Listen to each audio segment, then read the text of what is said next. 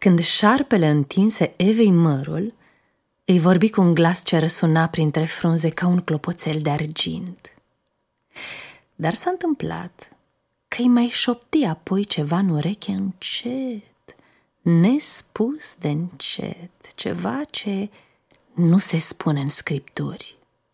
Nici Dumnezeu n-a auzit ce i-a șoptit anume, cu toate că a ascultat și el. Și Eva n-a voit să o spună nici lui Adam.